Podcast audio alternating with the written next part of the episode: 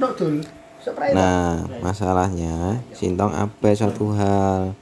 Mawar terang bintang mungkin memang suka padanya, tapi gadis itu jelas-jelas dari awal jujur sekali. Dia suka Sintong karena anak muda itu keren, diterima di kampus top. Tidak lebih, tidak kurang.